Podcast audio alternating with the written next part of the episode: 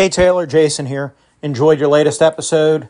Sorry, real life is starting to creep up on you. It happens. It's definitely happened to me in the past. Um, actually, you know, the, the advantage of convalescing after surgery, being stuck at home off work for a month, is that um, you, you have plenty of time for gaming, right?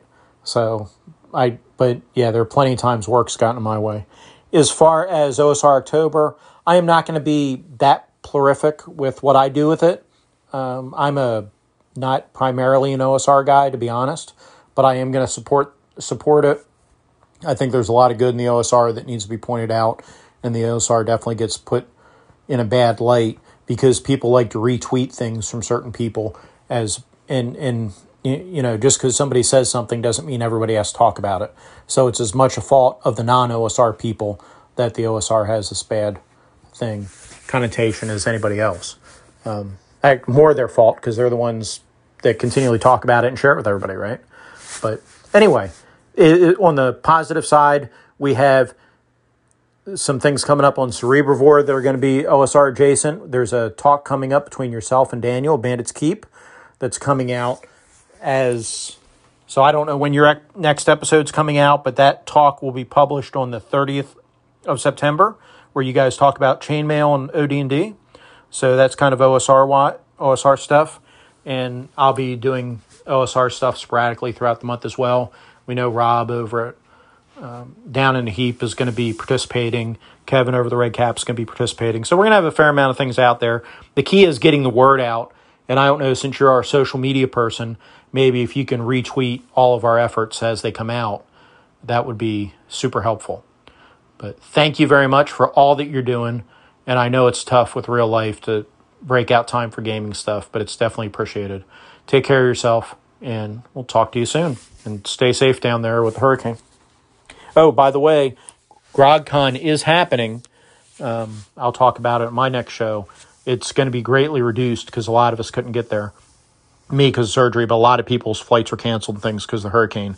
But they are still planning on running GrogCon. So if anybody's close to Orlando and wants to check that out, they still have a chance to do so. Anyhow, take care. Talk to you soon. As you might have figured out, dear listener, that was a fairly old message, and I appreciate Jason. Uh, thank you for calling in. Now, a couple updates since that message. Jason has recovered from his convalescence. He's been on the mic and on the dice, and that's the important part, isn't it? Uh, additionally, uh, we did I did try to retweet or repost or share as much of the uh, OSR October stuff as I could, including kind of posting links in places. I, I spammed Discord and Twitter a lot. I did not spam uh, MeWe or Facebook as much.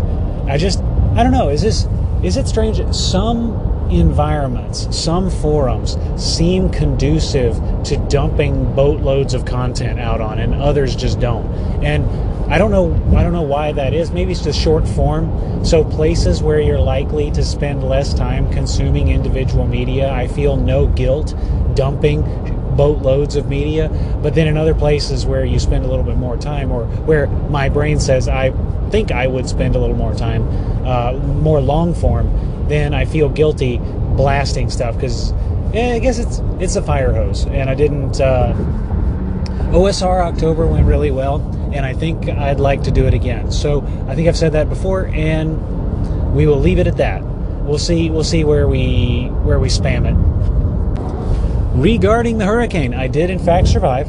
Humorously, there was a mandatory evacuation on my house, and my wife and I were planning on ignoring it.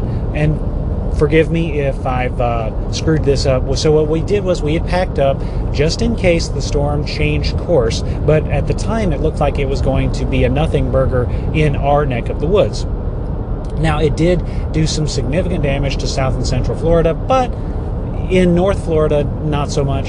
And uh, so what we ended up doing, we packed the car just in case, planned to uh, hang out and just weather the storm, and then went over to my uncle's to do uh, dinner.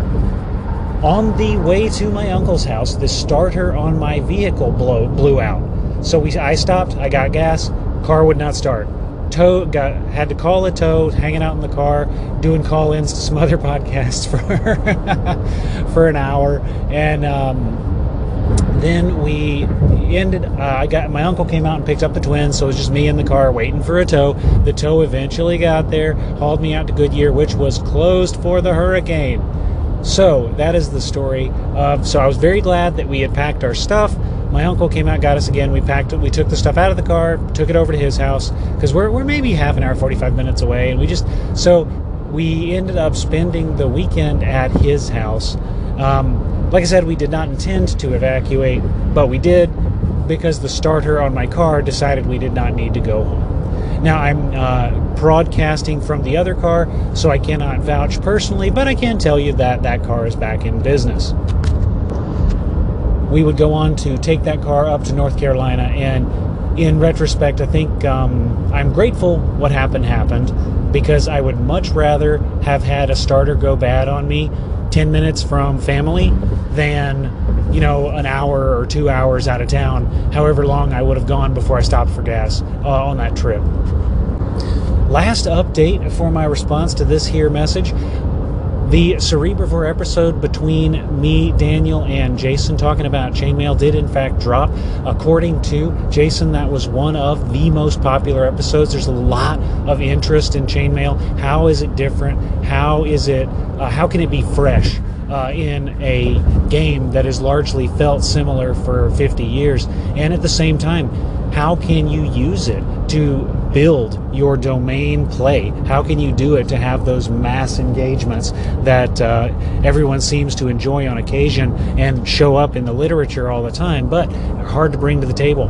So, bringing that out, a new collaboration has occurred yesterday as of the this recording yesterday morning daniel jason and i sat back together for round two and if Jason is to be believed, that episode should air on the 30th of December. So, if you want to hear those back to back, head out to the Cerebrivore channel. I'll try to link it in the show notes and head over to September 30 for episode 1 and December 30 for episode 2 of the Chainmail Chronicles with Daniel Taylor and Jason. Thanks for calling in, my man, and hopefully I will be able to address these uh, messages more rapidly going forward. Hey Taylor, Kevin calling in from our Kept podcast. Just finished listening to your first episode of the OSR October uh, series of, of uh, episodes, and wanted to say I really enjoyed it. Um, I agree with you on pretty much everything you put out there with regards to you know keeping things open for interpretation and not being locked down to uh, to the rules, being a slave to the rules rather than you know reacting to the situation that's taking place. Um, I also feel like the term rules light has become a little bit nebulous in what it really is. I don't think you can get too many people to agree exactly what rules light means. Um, I had somebody recently on Reddit I was having a conversation with that tried to say that rules light and procedure heavy could be describing the same game, and I kind of felt that was a little bit of a contradictory term um, in place there. But um, definitely uh, having the ability to react and, and the the GM being a fair arbiter of the rules is important. Anyway, great job. Yeah, that is a, a little weird. What is a procedure if not a rule, a mechanism to accomplish something? I will admit, I have a bit of a bad habit. If I see the word rules light as an advertisement for a game, I tend to skip that game because in recent vintage, rules light is code for I didn't think this through enough to make a complete game. Now, there's nothing wrong with having purpose driven or focus games. If you want to play a naval combat game and there aren't rules for batteries on the side of a fortress, that's fine. The game is about naval combat. But don't sell the game as a rules light role playing game for the Caribbean uh, in the Age of Sail if all you have is, you know, naval combat. Part of that may be a consequence of the golden age of publishing that we're in. It's very easy to put stuff out. It's very easy to create a game, to get art put together, to do the layout, and then put it in a place where other people can consume it. That's a wonderful thing because it puts a lot of stuff on the shelf. It gets a lot of ideas out and about, and it does not allow a central authority to say, no, you can't make this. But an un, uh, kind of an ineluctable consequence of the freedom of publishing, the prolificness of this press, is not all ideas are good ideas. And it, even just thinking back to the decisions that I've made in my life, most of my ideas are bad ideas. and the uh, the difference between success and failure is taking the good ideas and then having the gumption to cut the bad ideas away from them so that you have a, a full fledged and uh, thought through effective product. And that's not just games, that's life. I'm going off on a bit of a tangent. I'm glad you enjoyed the episode. I'm glad that you agreed. Uh, kind of spitting out some truth in that one. I'm, I'm big on. Uh, allowing the table to take directions that we may not have taken uh, under more stringent rule sets. And moreover, this kills the rules lawyer. The biggest downer for me at the table is when people start arguing over the rules when it, nothing is more immersion breaking than having to look something up in the middle of the game and having multiple people look it up or argue about it and yeah, I don't like I don't like the legalistic aspect of the Mother May I game. I don't like the Mother May I game anyway, but anyway, again, like I said, I'm going off on a tangent. Thank you for calling in, and thank you for the uh, episodes you had put out. I know I didn't call in, but uh, I may get to start up uh, as the uh, as the other episodes slow down. Yo, Taylor, been enjoying your OSR October episodes. Just Thank got you. finished listening to your latest one on player skill, character skill. And yeah, man, I just just a couple things. he kept calling the dungeon master of the 3.5 a referee. Yes, they're I did. not a referee. They're a dungeon master. This is true. playing 3.5. Yeah, force of Just habit, you like, got you me. know, folks playing BX and OD&D and all that stuff want to be called a referee. I think they're dungeon I masters know. then too. Something I noticed. But yeah, that that situation you described, that one you should have been getting some penalties from wearing full plate. Oh, I did. because I'm pretty sure in 3.5. I know in Pathfinder. Yes, I think I'm it's minus almost five. positive in 3.5. Armor, Yeah, different armor it does. I just had a give you I had armor a plus four strength bonus skills like and multiple ranks in it. So there is- should have been a penalty there just yeah, for the you're right. armor you're wearing. It also makes total sense that a monk would be able to make that jump no problem. That's that's sort of what monks do, right? It is. It's one of the Um, things. And like the last thing, that situation, that could happen in any game. that's not dependent on it being a quote unquote modern game, though I don't know that a game that's over 20 years old could be considered modern.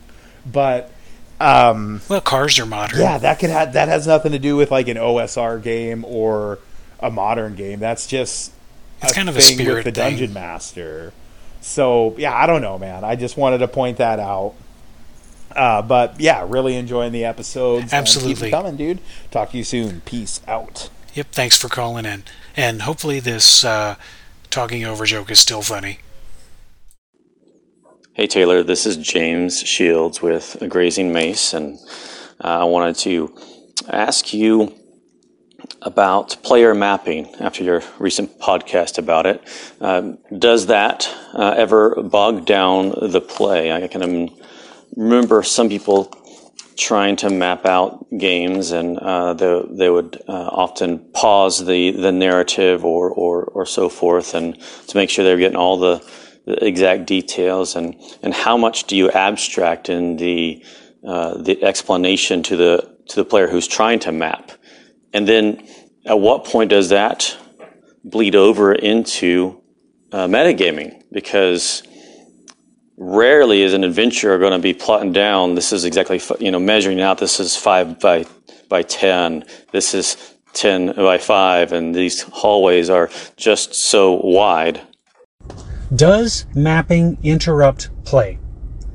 I don't think it's possible because mapping is part of play. That would be akin to saying, does going uh, to jail for speeding interrupt the play of Monopoly? No, because although it does kind of change your turn and end your turn, it is part of the game. It's part of the assumption. So whenever I play in a game, I tend to be the mapper because I enjoy doing that kind of thing. Whenever I run a game, I try to describe in succinct detail what uh, the room looks like to allow mapping of the game. And it kind of falls into two categories because, on the one hand, if you're playing in a virtual tabletop, uh, or if you're playing with dry erase, wet erase minis, then you can draw it on the table. You can provide it on the virtual tabletop, and then the mapper sees what's on there, and they're able to sketch it very quickly. The uh, then, of course, with the wet erase, you have to uh, erase it as you go uh, to simulate the torchlight. Uh, or on the VTT, you have the dynamic lighting aspect of it. Next, does it interrupt the narrative? I don't know. When in a mapping situation, I tend not to be narrating. There's two ways that you can kind of interpret that, because on the one hand, what is the narrative? The emergent narrative is the story that's being told after the fact. The adventure that we had transcribed into a uh, memory. In that sense, no, it doesn't, because again, we just map as part of play. We are figuring out where we are, and then we'll do the next thing. However, if you approach narrative from a more RP aspect, which I think a lot of people do, they think about in they think about narration in terms of the narrative, where your ex, it's exposition, and in that case, that doesn't happen a lot in the games I've been running lately, uh, just because I don't have time to kind of devote to it, and I've gotten rusty on the RP part. But in historical games, you in a situation where you're doing that expository stuff, it's not the same situation where you would do the mapping. So if I'm role playing, if I'm interacting with a non player character trying to get information out of them, we've already established where we are. Typically, we won't even be in a dungeon. If you're in a dungeon interacting with a monster and you've done well in the reaction, you're trying to convince them of something, you've already effectively established your location, so the mapping will have already been done. So, in that sense, they tend not to overlap in my experience uh, based on those two interpretations of how you could take that question. Can mapping slow down play? Yes, especially early on. You have to kind of establish a common lingo, a common um, cadence with your mapper. You uh, so, for example, if I say a hall extends 10 feet before branching left, what does that mean? Are there 10 feet of walls on either side and then further 10 feet where you see it turning? Or is there 10 feet on my right side, 5 feet on my, uh, 5 feet on my left, and then it goes north that way? So you have to kind of establish those conventions. There was a video recently, I will link it uh, from the GFC YouTube channel, where he talks about his mechanism for, for accomplishing that, which is a, it's a fine system. I don't uh, I wasn't as excited about that video as I was about some of his previous ones, but it's still a great video. It's still a great idea, and it it shows how he established the cadence, and that works for geometric style dungeons. Now, in most rooms, most rooms that are shapes, I can give a shape and a diameter, and um, players tend to figure it out. Uh, caves are the only one that's kind of a problem. In caves, you have to be um, you have to be more abstract. You have to be willing to accept that your map as the player is not going to match the DM's map, just because it's not. Uh, it is impossible to describe the oscillating and natural environs. You just have to accept, okay, this is this area is ovaloid, approximately 50 feet by 30 feet in the center, and go with it. Uh, potentially even mapping as a point to point rather than trying to graph it out. And there's something too. What is the purpose of the player map? The purpose of the player map is so you know where you are and you can escape or get back if you need to. So why not just make it point to point? Why do we need to have exact dimensions in a player map? depends on, uh, I guess, what the player's going for. So there's a there's probably a whole episode on uh, whether or not a map should match at the end. Good thinking, good call. And then I was also thinking of, you know, would you as a game master even allow players to buy maps um, or maybe maybe partially filled maps or uh, or whatnot from previous adventurers who had gone and, and delved through uh, the dungeons or so forth? And and even with that how much could you do that 30 30 30 of the rumor table uh, but in a map form? I think that would be fun. Or player to player. So what if group a went through a dungeon and mapped and then uh, having taken some losses maybe not gotten as much treasure as they wanted offered to sell a copy of their map to Group B, a different uh, set of players and adventurers. How cool would that be? Uh, perhaps the the more money that they're willing to uh, to um, spend on a map would would indicate how accurate the map they receive is. Uh, things along, along, that along that line that would be fun. So, um, those are my questions. I think you, that one of your more recent podcasts actually answered my question about wanting to play multiple characters. So I look forward to, to that response. Thank you so much. Bye. A note for uh, listeners uh, James had actually graced me with about two dozen messages having discovered the podcast and looked through some of the back catalog. And James, I know in one of those messages you mentioned that uh, I'm not obliged to answer or post, but I do have uh, something on my anchor, the James episode, where I added all of them so I could listen to them uh, in sequence. So I do plan on working my way through them, uh, trying to group them in kind with uh, some other, you know, some other calls or some other conversations about the subject. Regarding buying maps from non-player characters, that might be interesting. I know I have done it once or twice generally the maps that my players have gotten from non-player characters have not been dungeon maps but i don't know if that is because i'm averse to the idea or more that's just how it happened. I think my players didn't think about it and didn't ask about it so i didn't ever bring it up. They've gotten a bunch of maps for wildernesses. They've gotten treasure maps that lead them to adventures, some of which were good, some of which were bad, some of which were indifferent. And absolutely, that rule of thirds, uh, and he, this is a reference to something I mentioned on the episode with Rick Stump and on a blog post where I recently defined how I do that. Uh, but the moral of the story, applying the uncertainty principle would be uh, would be pretty interesting. And so having uh, a map that gives you more or less detail based on how much you paid for it. Uh, also, how hard was it to come across the source of the map? Did you have to earn your way into the good graces of a guild?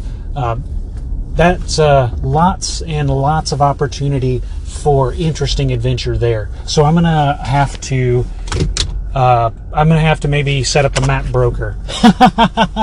set up a map broker in my next campaign. We'll see see how that runs. Thank you for calling in, and thank you for the other calls because, like I said, I intend to, to work my way through them. Hey Taylor, interesting enough, both you and Pink Phantom did rulings over rules slightly differently today, which is good. I think the, the key thing with rulings over rules is, and the key thing to explain to people that are wary of it, is that it's consistent. So rules can't cover every eventuality, but once the DM makes a ruling, when the exact same situation comes up, they're going to treat it the same in the future. And that consistency in those rulings is what allows it to be quote unquote fair, right? So the, the normal worry about rulings over rules, of course, is that the DM's just going to make up whatever he wants each time and it's going to be adjudicated differently for each player and it's not going to be you, you know, it's it's going to be unbalanced and biased towards players the GM likes or something like that. But a, a good DM is going to, once they have to make a ruling because the rules don't cover a situation, they'll consist. Now, after you make a ruling, it's okay for a DM to talk with the players after the game and say, hey, maybe we should have done it this way. But once they settle into a ruling that they're happy with and everybody's you know, that works for the group, then they're going to consistently use that version of the ruling from then on out. So, great podcast. Looking forward to the next one. Absolutely. And a ruling is where house rules should come from. A house rule is nothing more than a ruling that has come up, been applied, honed through experience, and then written into the margin to cover the scenario.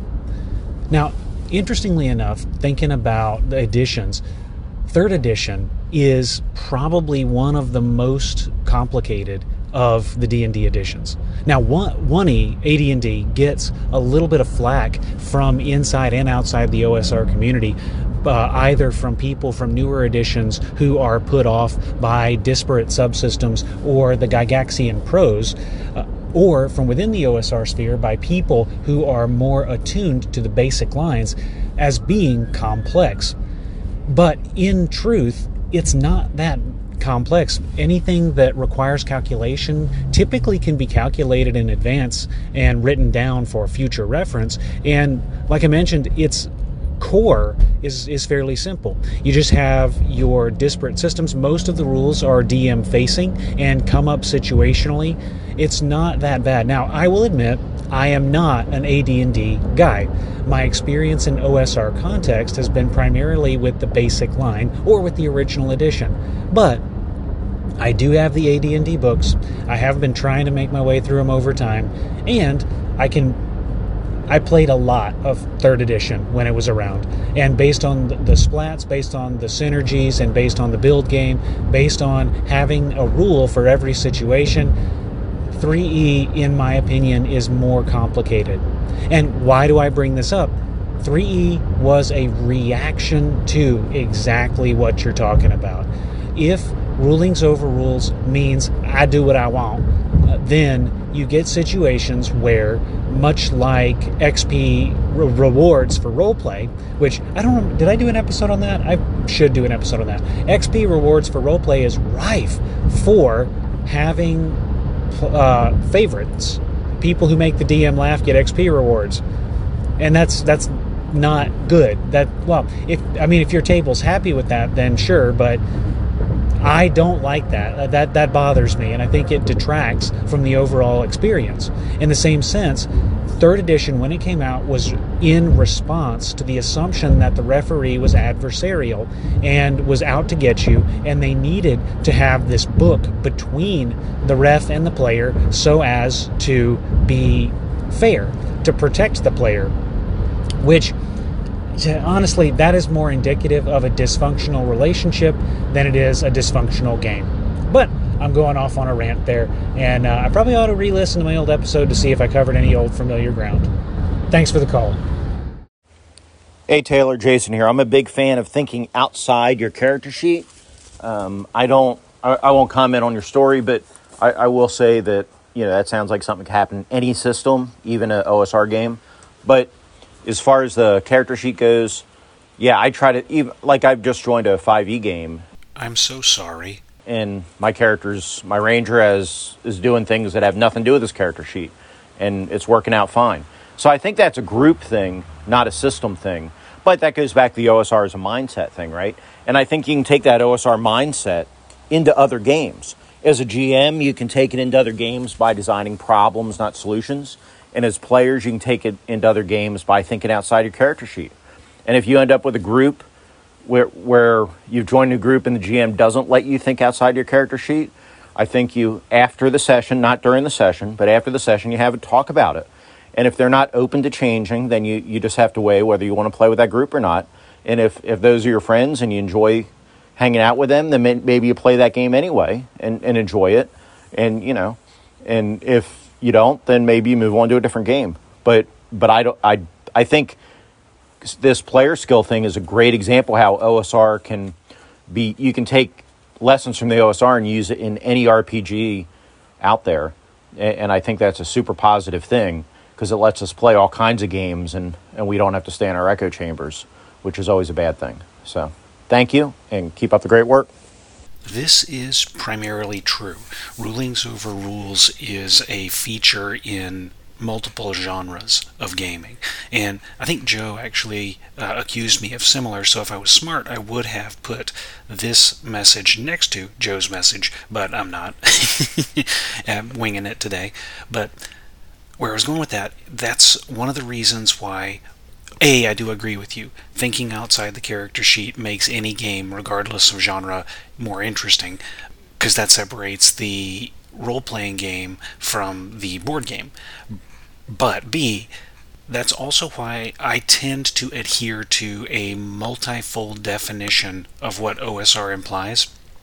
I think uh, Matt Finch is, like I think you said at one point, he's more of a tonal guy than he is a rules guy. But then again, he also broke away from Frog God so that he could pursue swords and wizardry after, coincidentally, Frog God started producing everything for 5e. Um, huh, what a coincidence. But I will not speculate. For me, OSR implies two things both a tonal and mechanical fidelity. The tonal is what we're talking about here. The playstyle is what we're talking about here. And it's very easy for a game to achieve that tone. I've played games, I've run games that have achieved the tone. And that's why on the Discord, I say that it's okay. F- this is the CWR Discord, that it's okay for adjacent materials to show up because the tone a lot of the time is what we care about at the same time mechanical fidelity that becomes important for true OSR, uh, spelled with a V, because you have 40 years of stuff to lean on, is that you can glean from a huge history uh, that you can pull into your game. So anyway, I think I did actually go. Like I said, I, I distinctly remember chatting about this at one point, uh, or not chatting but ranting. So I, I, think I made another OctoSR episode about uh, what is the benefit of mechanical fidelity. But yeah, so listen uh, listen on listener or, or, listen in the past if you hadn't already because yes you can make a game that is tonally OSR but not mechanically.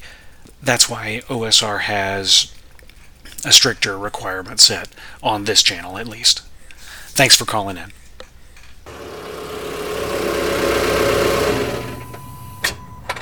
And that wraps up another episode of the Clerics Wear Ring Mail Podcast, an independently operated product released for educational and informative purposes under the You Can Totally Steal This license.